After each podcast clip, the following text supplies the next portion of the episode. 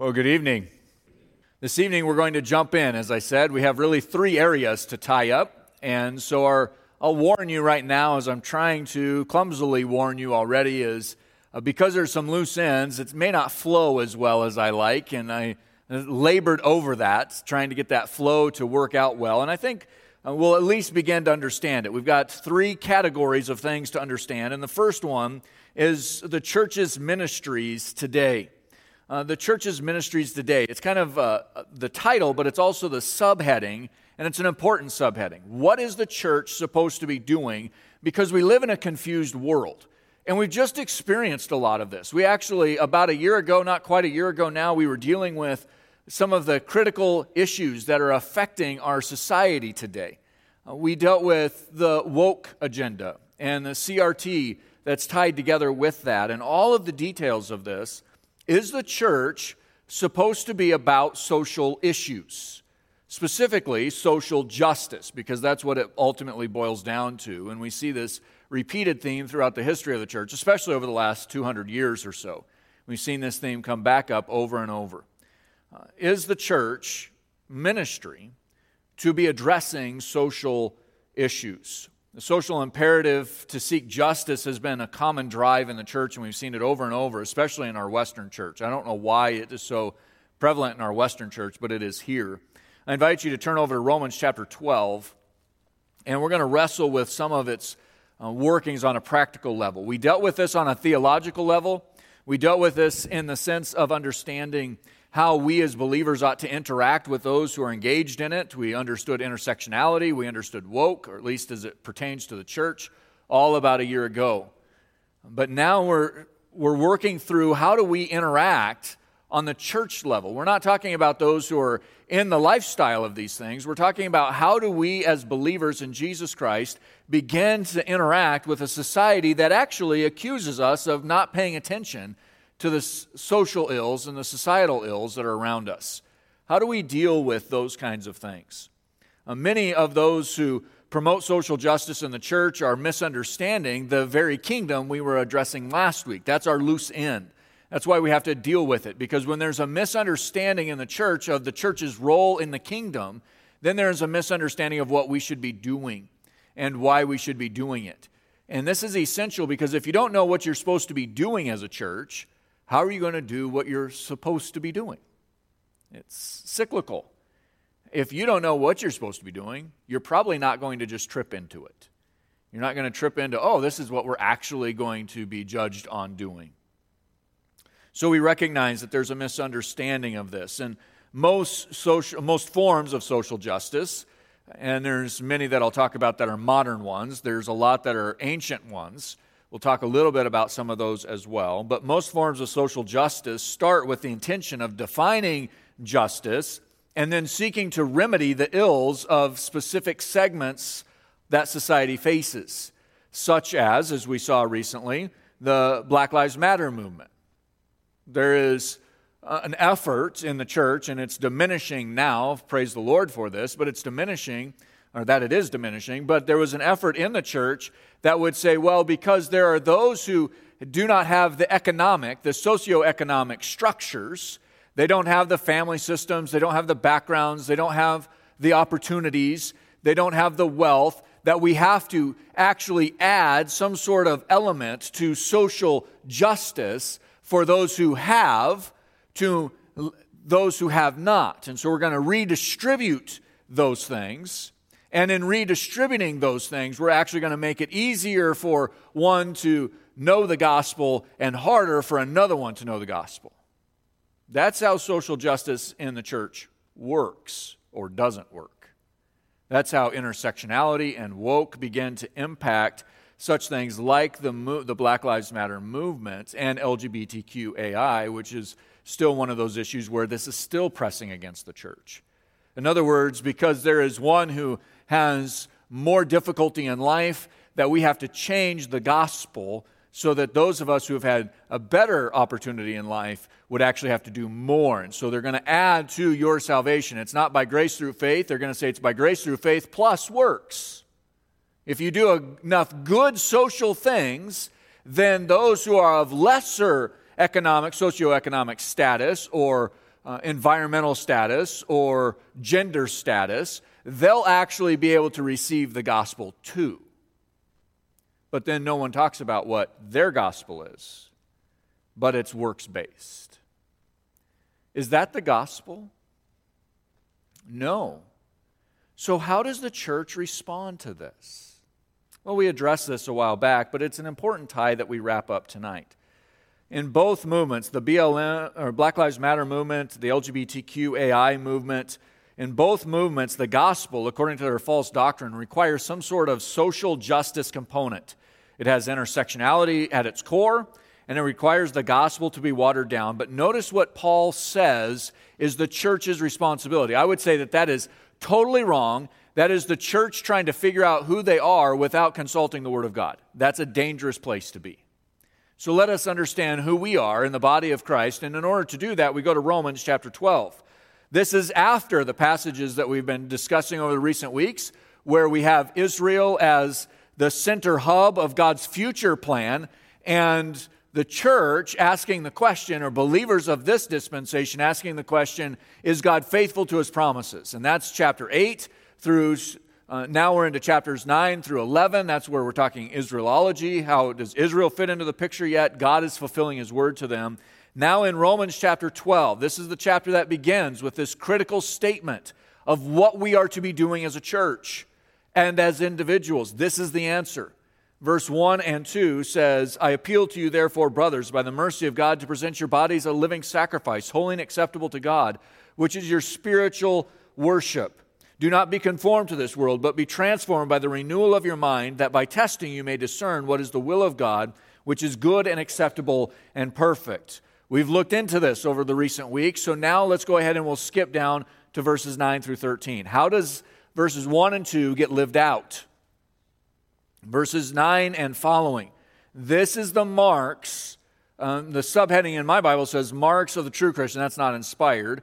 And I would say it's more than that. This is the evidence of real faith. This is what the church should be about doing in verses 9 through 13, and actually the entirety of the rest of the chapter, but we're going to stop at verse 13. Scripture says this Let love be genuine, abhor what is evil, hold fast to what is good, love one another with brotherly affection. Outdo one another in showing honor. Do not be slothful in zeal, be fervent in spirit, serve the Lord. Rejoice in hope, be patient in tribulation, be consistent in prayer. Contribute to the needs of the saints and seek to show hospitality. We're going to stop there for a moment. Believers are to be concerned about the welfare of one another in the body of Christ. One of the significant roles of what the church should be doing today is concern for one another. We should be loving one another. We should not be known like the church in Corinth was known for our divisions. Some were of Apollo, some were of Cephas, some were of Christ. We should not be known as a church that is divided. The church should be united. And yet, you go outside the walls of the church and you talk to somebody who's ungodly, and their perspective of the church is divided, it's fractured, and yet it's the same. It's kind of an interesting conversation. They, they lump us in with the same groups of false teachers out there as well. So we are to be those who demonstrate a difference. The unbelieving world should see our love for one another and therefore be able to identify who's of the church and who's not. We're not very clear about it. We're clear in our fighting, we're not with them, but do they know who we are with? Paul is very clear. We are to let love be genuine, abhor what is evil, hold fast to what is good, love one another with brotherly affection. So, this ought to be our characteristic. This is what the church should be doing today. We should be seeking to outdo one another in uh, love and good deeds, we're told in the scriptures as well.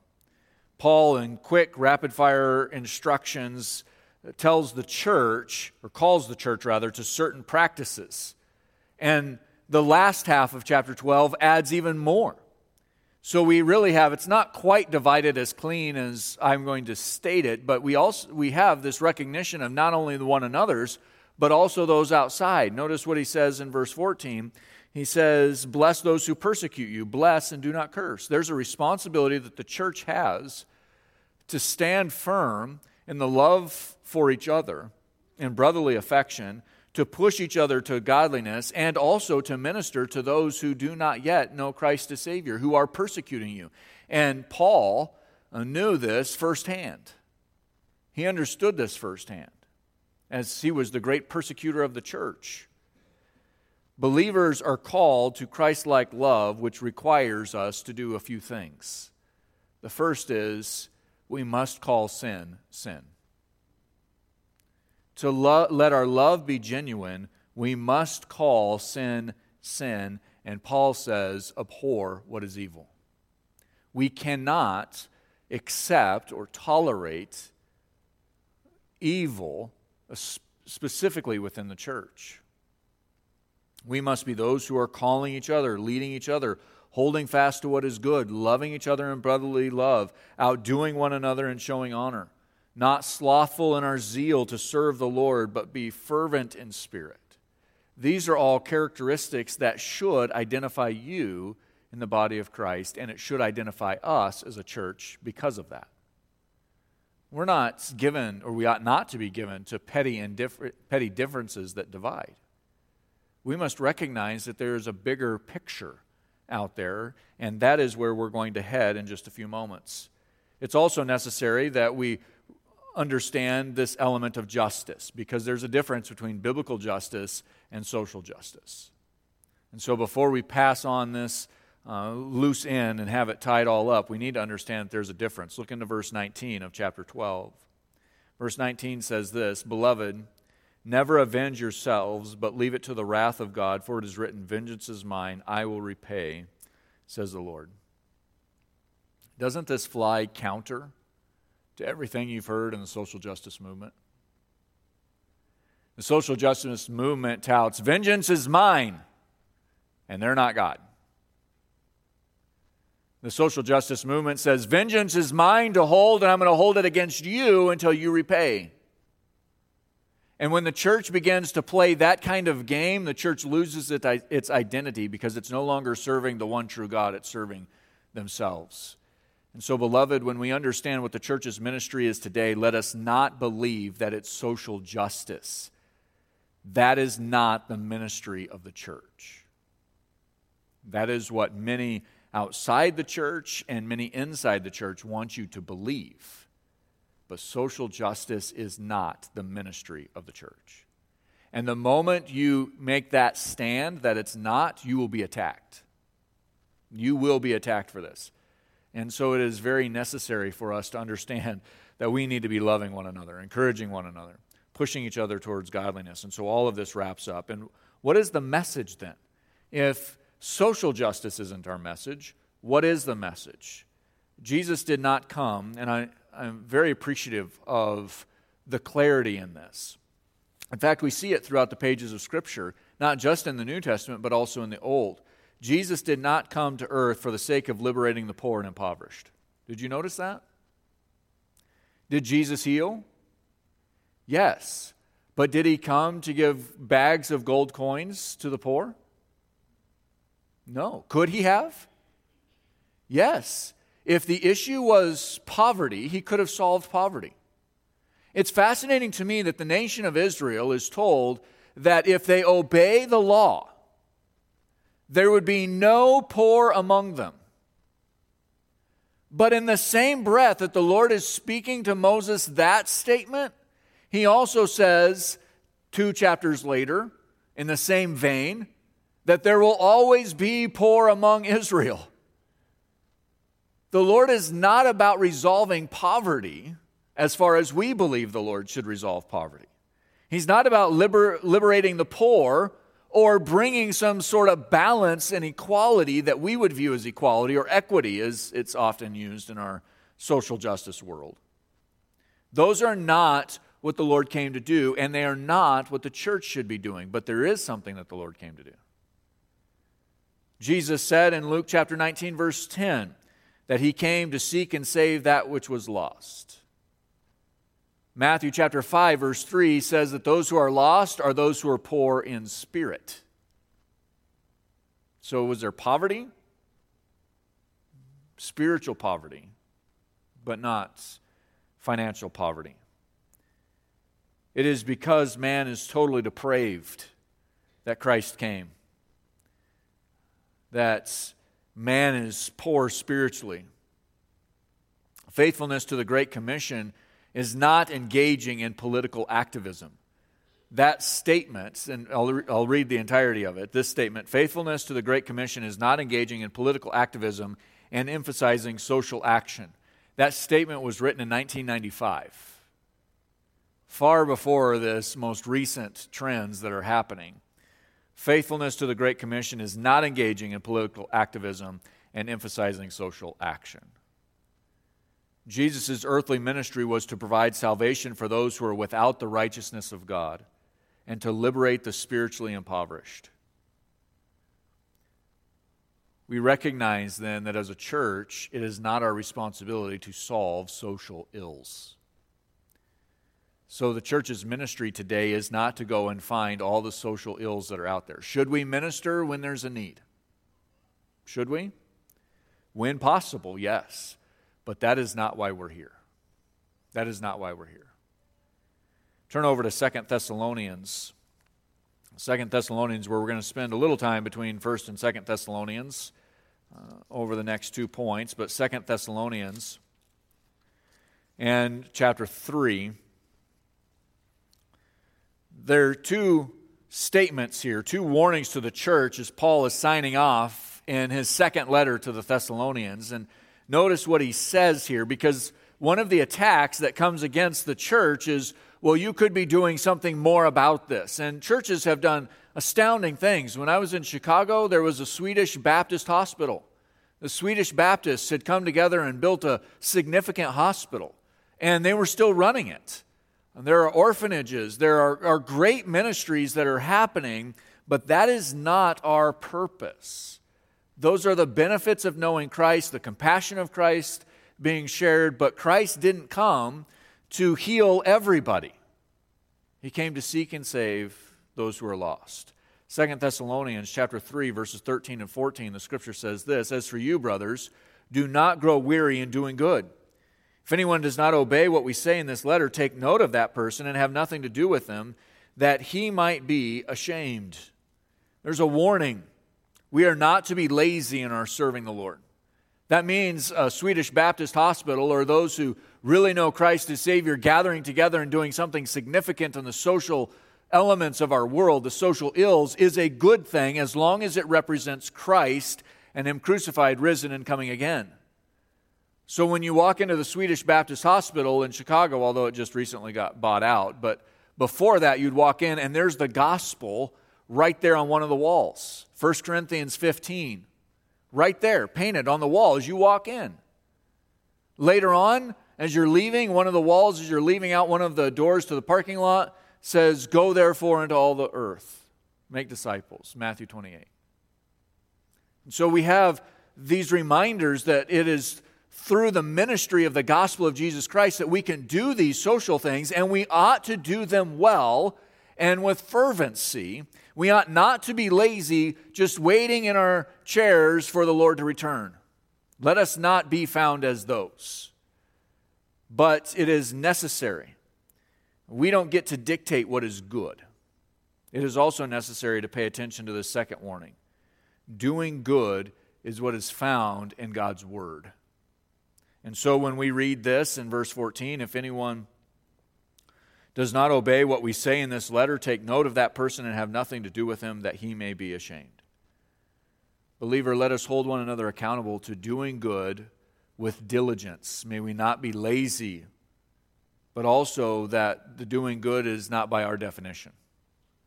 That doing good is by God's definition. It's what God says is doing good. Let us hold fast to those truths as well. We do not get to dictate what is good. Therefore, when the church says, well, we're going to add social justice, we flee from that fellowship. Why would we flee from that fellowship? Because if we're adding social justice, we're changing the gospel or we're attempting to change the gospel. And that's not what the church does today. The church does not do that.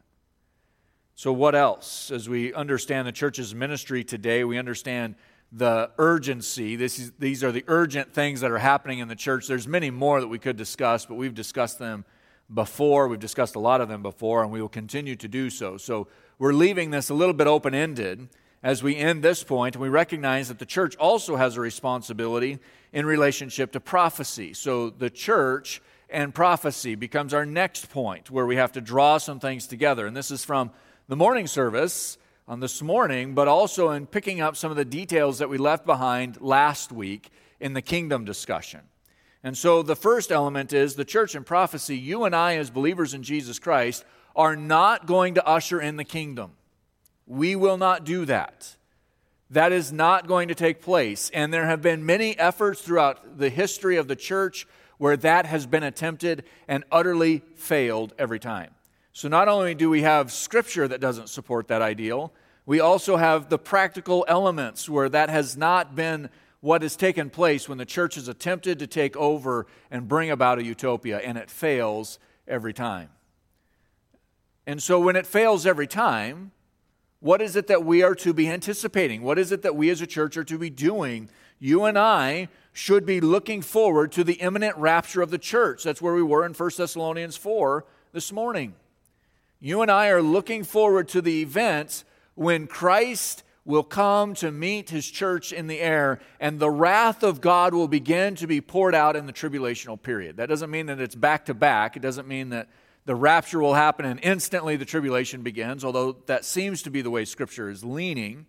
Uh, but the Scripture is quiet on that issue largely. And so we recognize there are two different events the rapture and then the tribulation.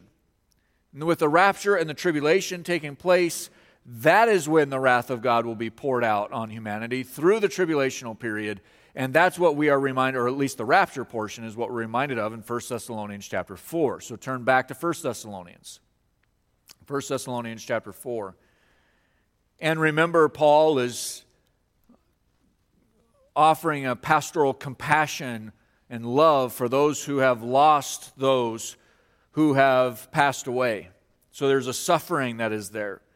But notice what he says in verse 14 to the end of the chapter For since we believe that Jesus died and rose again, even so, through Jesus, God will bring with him those who have fallen asleep. For this we declare to you by the word of the Lord that we who are alive, who are left until the coming of the Lord, will not precede those who have fallen asleep. For the Lord himself will descend from heaven with a cry of command and the voice of the archangel and the sound of the trumpet of God, and the dead in Christ will rise first.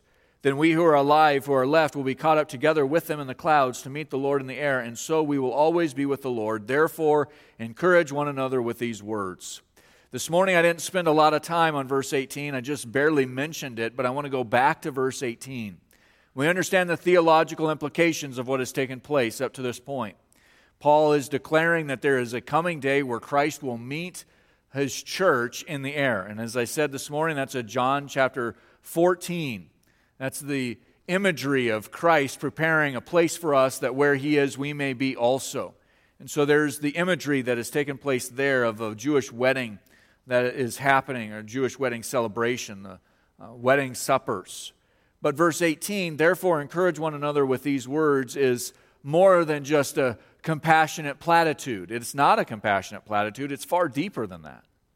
When we are to be encouraging with one another, uh, if we are to be encouraging one another with these words, we are to be pushing each other, reminding each other that Christ is coming again very soon. And the death of every single believer pushes us closer and closer and closer to the time where Christ will rapture his church. And so it should be a cry to obedience. It should be a cry of compassion.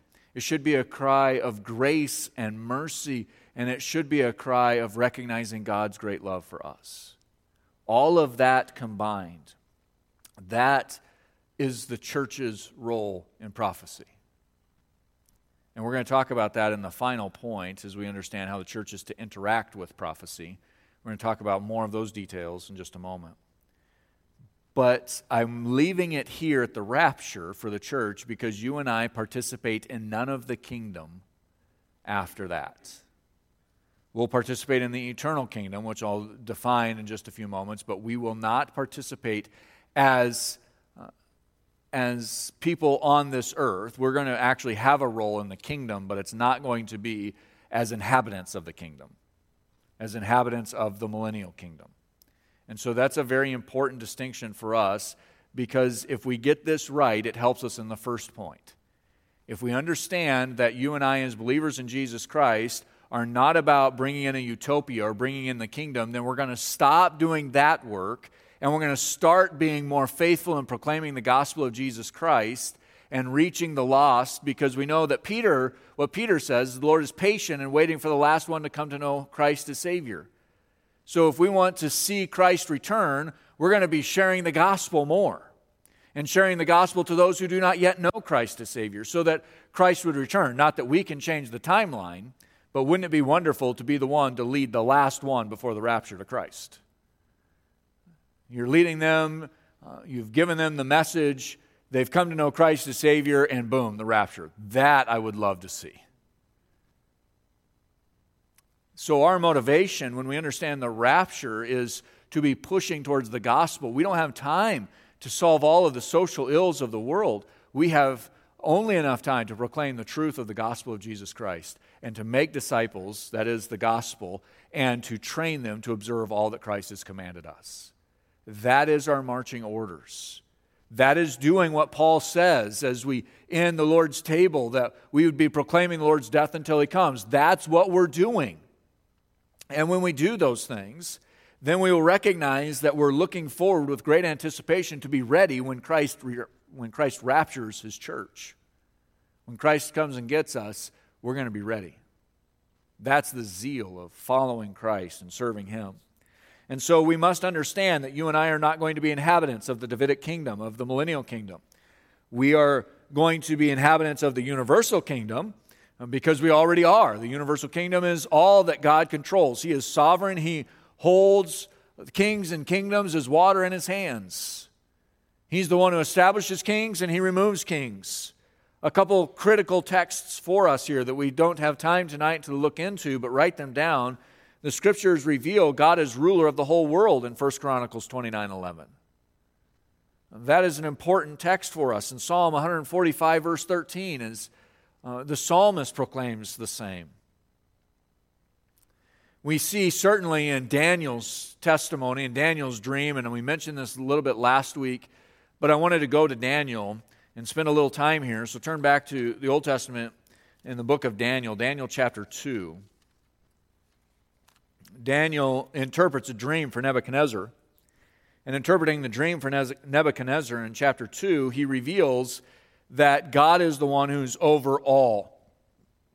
Daniel chapter 2, verse 37, the scripture says this as Daniel is preparing to interpret the dream, he has laid out the dream. He's given the dream back to, uh, to Nebuchadnezzar.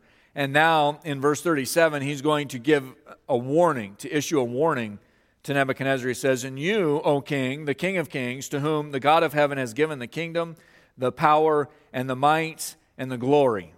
And then he defines who he is. The warning is this Nebuchadnezzar, you think you're the greatest king of all, but there's a king who gave you your power. There's a king greater than you. Wouldn't it be great if our current politicians understood this truth? That it wasn't even the people who gave you the power. It wasn't you and all of your abilities and capabilities and your ability to hide and conceal it was God who gave you your power, and God can remove it too. And God does remove it for his purposes. So we recognize that there is this universal kingdom. And so when we talk about kingdom, that's not usually what we're talking about. When someone brings up the kingdom of God, they're not usually talking about this universal kingdom. They're usually talking about the millennial kingdom that they've twisted and not seeing it as a literal kingdom of a literal throne, the literal uh, throne of David and the literal land of Israel, they're seeing it as more of the universal kingdom. But that's a misunderstanding. And so we recognize that the Davidic or millennial kingdom that will take place is that millennial kingdom we talked about in Revelation chapter 20, verse 9 through uh, 20, uh, chapter 22, verse 5. There's a thousand years there. And that is an important time frame where the Lord will rule Christ will rule on the throne of David over the literal land of Israel. But, church, you're not one of those receiving the blessings of that. Let us not confuse and believe that we can bring in this utopia, and once we get to the utopia, Christ will return and sit on the throne of David. Christ will return, and he will sit on the throne of David without your help, without you doing it, without you preparing the way. Because this dispensation will end as every other dispensation before it has ended, and that is in man's rebellion man's continued rebellion against God, and that will be culminated in the tribulation events, specifically the last half of the tribulation, where the Antichrist and the false prophet are deceiving those that they possibly can in the world, which is the majority of the inhabitants of the world at the time.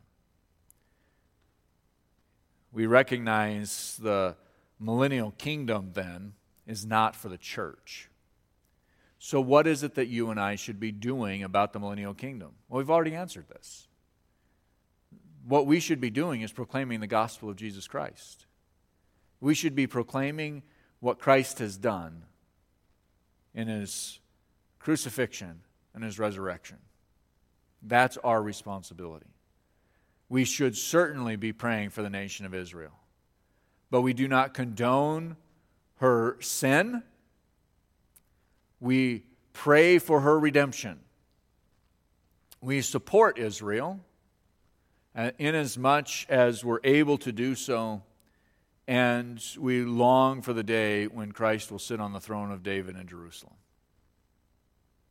But for today, we recognize that we will be more passive participants in the millennial kingdom, and that is because we'll have completed the marriage supper of the Lamb, and you will be an eternal being by that point and enjoying eternity. You're already an eternal being, but you'll be enjoying the benefits of eternity. And so we look forward to the millennial kingdom, but it is not for you, it is for the nation of Israel. It's not for the church. It's not for the church. One more key point before we are concluding this evening, and it is this. Go back to 1 Corinthians chapter 15.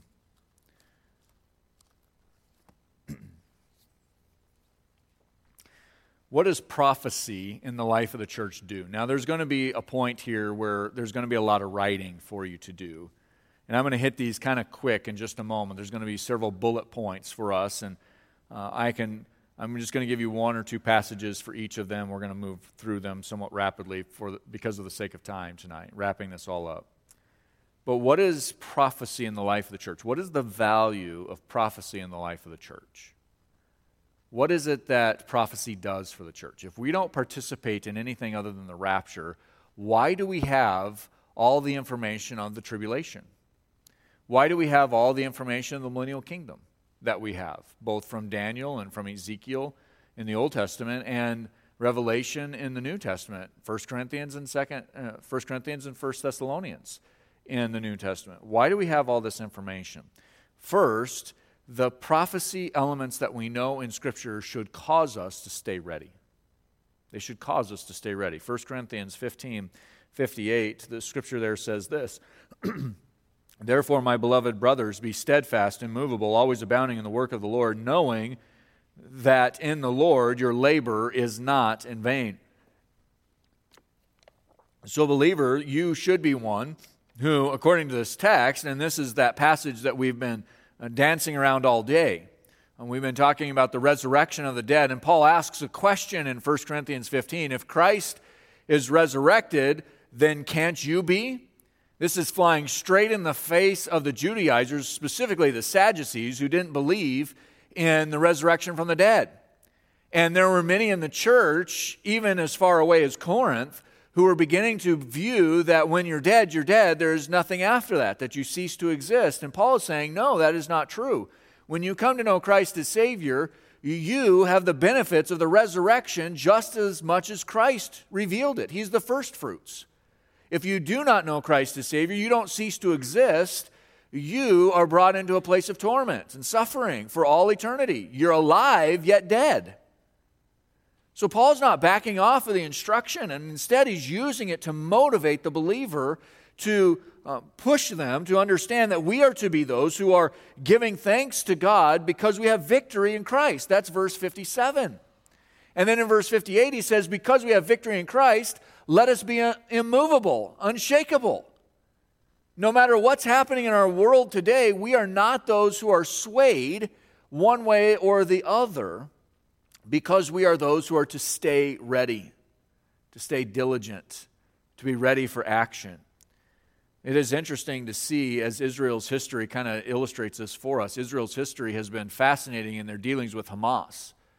In the last 15 years or so, really the last 10 years, Israel hasn't done a lot with Hamas. They had gone in, kind of cleaned Hamas out of the Gaza Strip, and then they thought that they had completed the job, and so they weren't as diligent anymore. They fell asleep. And when they fell asleep, October 7th happened. They weren't diligent anymore. That's a different scenario than the scenario that we're in, but it illustrates the truth that you and I must stay ready. You and I must stay ready. We do not want to fall asleep. We want to be those who are aware of the dangers. We want to be steadfast and movable, always abounding in the work of the Lord, knowing that when we're working for the Lord, our labor is not in vain. We're not allowing each other to grow lazy. We're not allowing the characterization that the world is thrusting at us to be true. Our labor abounds in the work of the Lord, knowing that it is not in vain. And then it should live with we should live with anticipation. And Paul reminds us of this in 1 Corinthians 15, 3 through 11. And this is that familiar passage where we have the gospel that is given to us in verse 3 and verse 4. And if we move all the way down, and very clearly he illustrates this, this is anticipation, but then he uses it as part of his illustration, part of his testimony. And he says in verses 7 and following, then he appeared to, that is, the, excuse me, the Lord, he appeared to James and then to all the apostles. Last of all, as one untimely born, he appeared also to me, for I am the least of the apostles, unworthy to be called an apostle because I persecuted the church of God. But by the grace of God, I am what I am. And his grace toward me was not in vain. On the contrary, I worked harder than any of them, though it was not I, but the grace of God that is with me. Whether then I, it was I or they, so we preached, and you believed. That should be the testimony of every believer.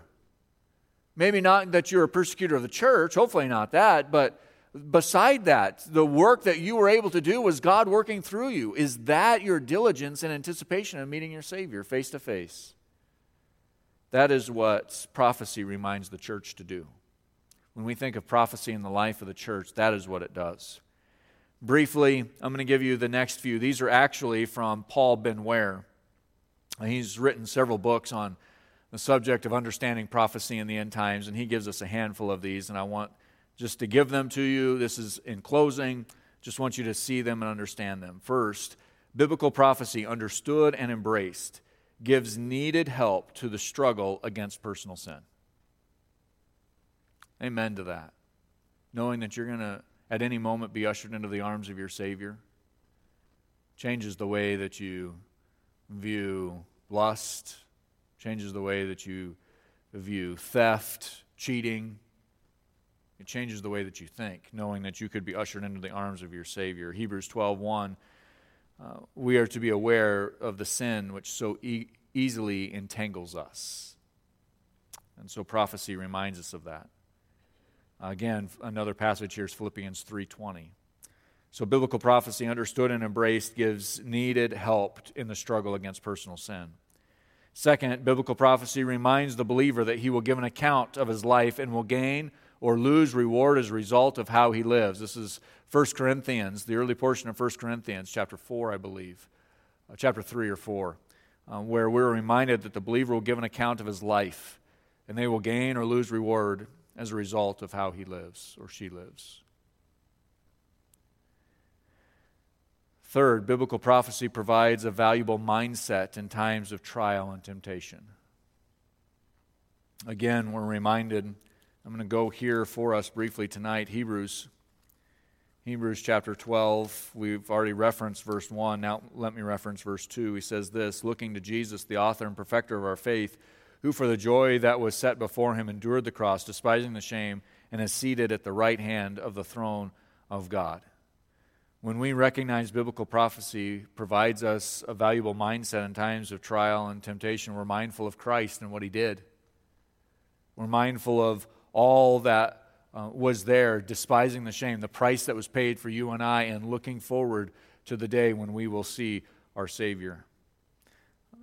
Next, we have biblical prophecy gives protection to believers from false teachers and their false teachings.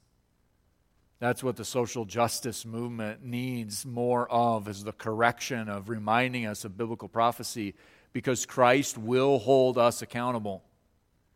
James reveals to us that teachers will incur a more strict judgment at the time of the judgment because of the influences that they have over people. And there's going to be a lot of even believers who are going to struggle with that statement out of the book of James.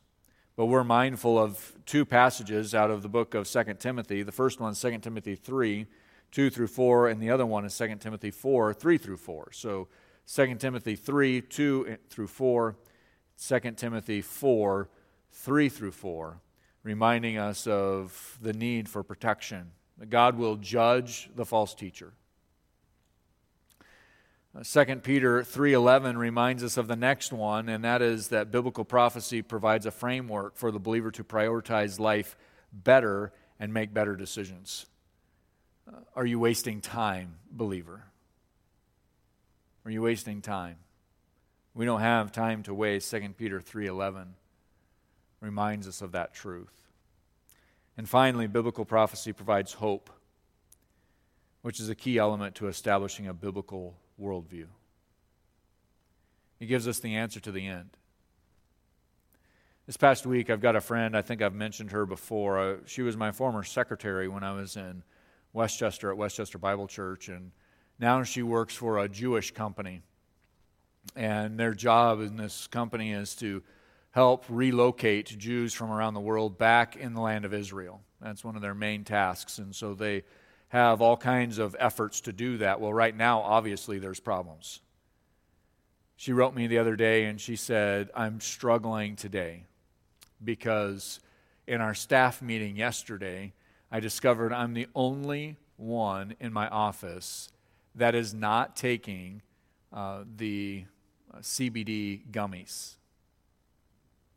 because there's such a high anxiety level. People are trying to diminish the anxiety every single person in her office is taking drugs to reduce the anxiety. She said, I believe I'm the only believer in this group. And I wrote her, and I said, You're the only one with hope.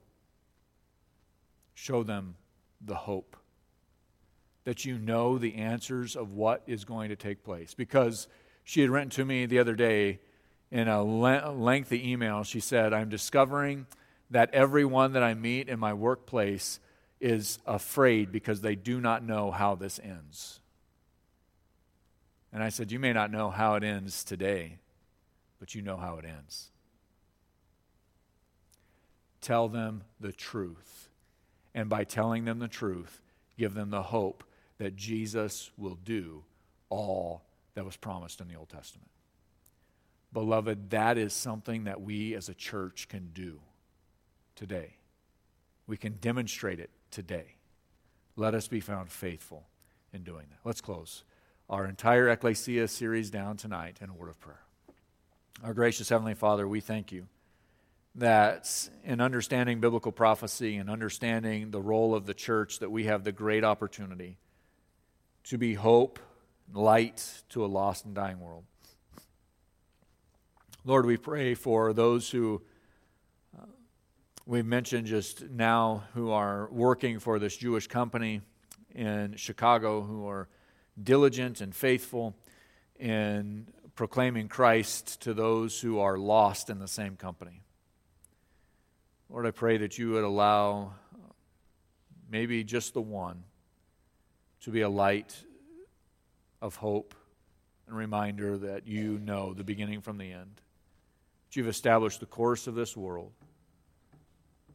That as this member of the church who's not Jewish in any way would have the opportunity to be bold in demonstrating the love of Christ, the love of the Messiah to the people who are still the people of God. Lord, I praise you for the opportunity that we have tonight to study these matters that are related to the church. And as we kind of tied them up, we knew that it would be somewhat disjointed potentially, but I pray that nonetheless it would have flowed for our understanding, that we would apply it for your glory and for our good. Lord, we give you the glory and the honor for this evening. Bless us as we depart from here. It's in Christ's name that we pray. Amen.